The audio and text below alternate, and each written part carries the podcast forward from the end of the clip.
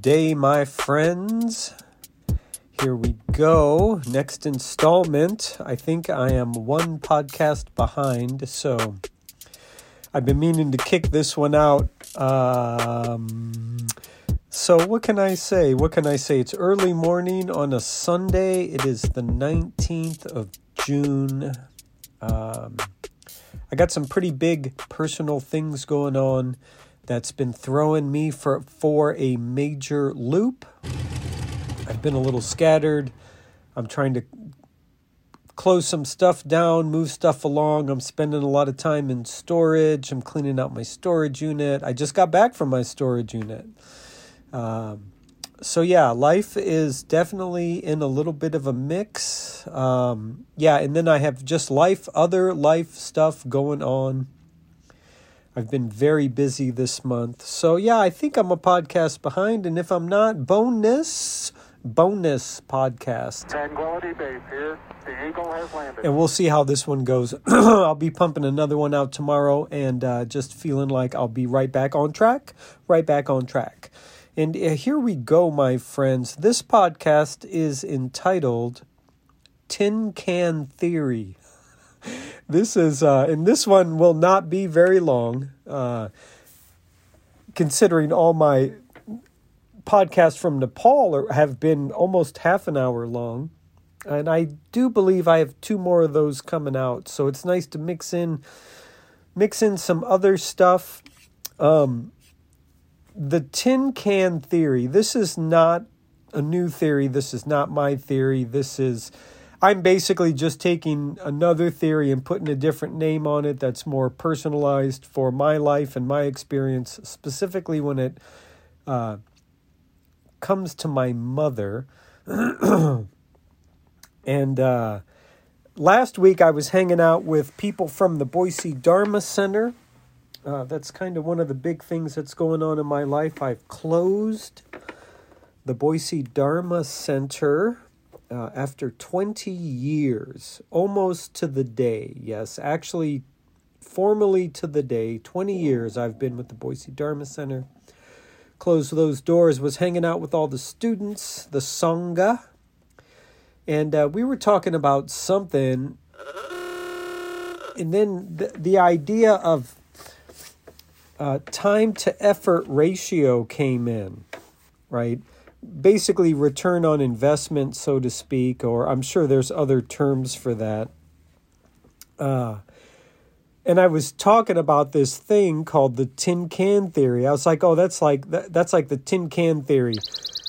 And they all they they kind of looked at me, and I was like, "Oh yeah, no, this will make a good podcast." But um, yeah, it really has to do with like just time to effort finances, time to effort benefit, right? And, uh, you know, it's like having a garage sale, putting all this effort into a garage sale, spending three days moving stuff, putting stuff out, blah, blah, blah.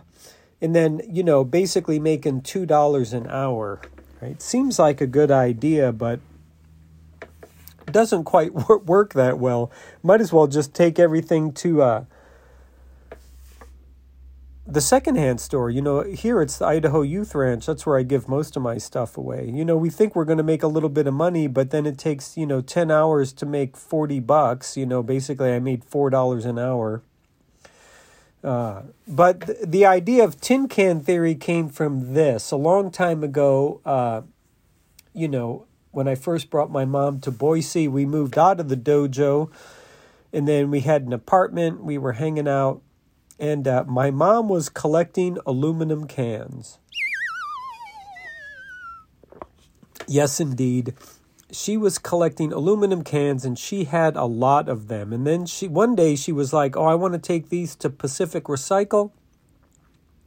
You know, would you go with me or can you help me?" And I was like, "You know, I really don't want to. You know, why don't we just get rid of those?"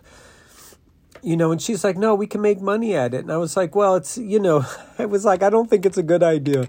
So I said this to my mom. I said, how about I just give you $5 for all those cans? Just give them to me. I was going to, I was going to just put them in the recycle bin. and I was going to give my mom five bucks, and then she copped a little attitude like, well, no, no, I'm going to go make some money. I'm going to go make some money. I'm going to take this to the Pacific Recycle. I'm going to get my weight in aluminum. And I was like, I- I'll give you five bucks.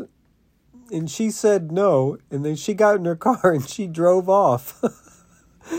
she drove off with a car full of aluminum cans, you know, unsmashed, right? So the volume, she's got a lot of volume. She doesn't have a lot of cans. she gets to Pacific Recycle. I'm sorry. I'm sorry. And uh, they offer her like a dollar forty-two, and my mom was like, "What? What do you mean a dollar forty-two? I can't believe it." She was pissed, and then she looked at the guy and she's like, "My son said he would give me." Five dollars for all the cans, and the guy started to snicker, and he's like, "Well, that was a pretty good deal. You should have took the deal. I would have took the money," is what he said. And my mom came back. She was pissed. she had a dollar forty-seven. you know, and she's like, "I should have took the deal." I'm like, "I know, ma. You put in all this effort to make a dollar forty-seven. You know, it's not worth it. Like, I I would rather just put those in the recycle bin because I'm saving time. You know, which means I'm saving money and and uh, and so that's that. And it, it just becomes this little joke between my mom and i when she wants to like sell something or do something. I look at it and i'm like uh tin can theory. And i just broke that out to her not that long ago. I can't remember what it was. We were she wanted to sell something that would have taken a lot of effort and made very little money. And i was like oh no that's the tin can theory. And she at first she didn't really understand what I was talking about, and then she just she broke out laughing. She started laughing so hard she couldn't breathe. So yeah, the tin can theory. uh, don't I don't call it the aluminum can theory because it's just too long. Tin can theory sounds great. Uh, and then I, I did actually do a podcast a while back about a guy in Boise named Thomas. Uh, we had a kung fu ice cream moment. So that's kind of my thing. That's kind of my thing. I'll put a link in the in the on the website podcast for that.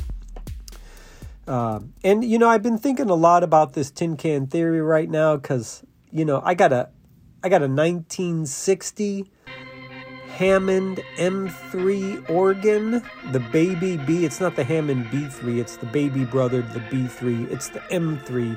The thing weighs like almost 300 pounds. It's so hard to move. You know, the amount of effort it would take to try to sell it, and maybe I could get 200 bucks. It's not worth it. I mean, I might as well just donate it or, or give it away if somebody wants to come pick it up. Tin can theory.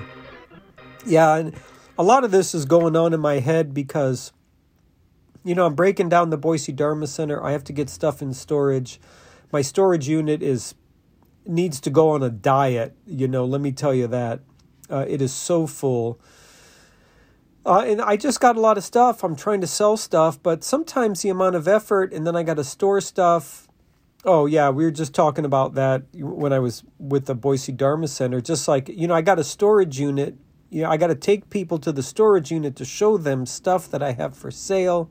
It's like, you know, just to drive out there and back and for them to say no, it's like, you know, I'm losing a huge amount of time, which means I'm losing a huge amount of money, which means I'm making no profit.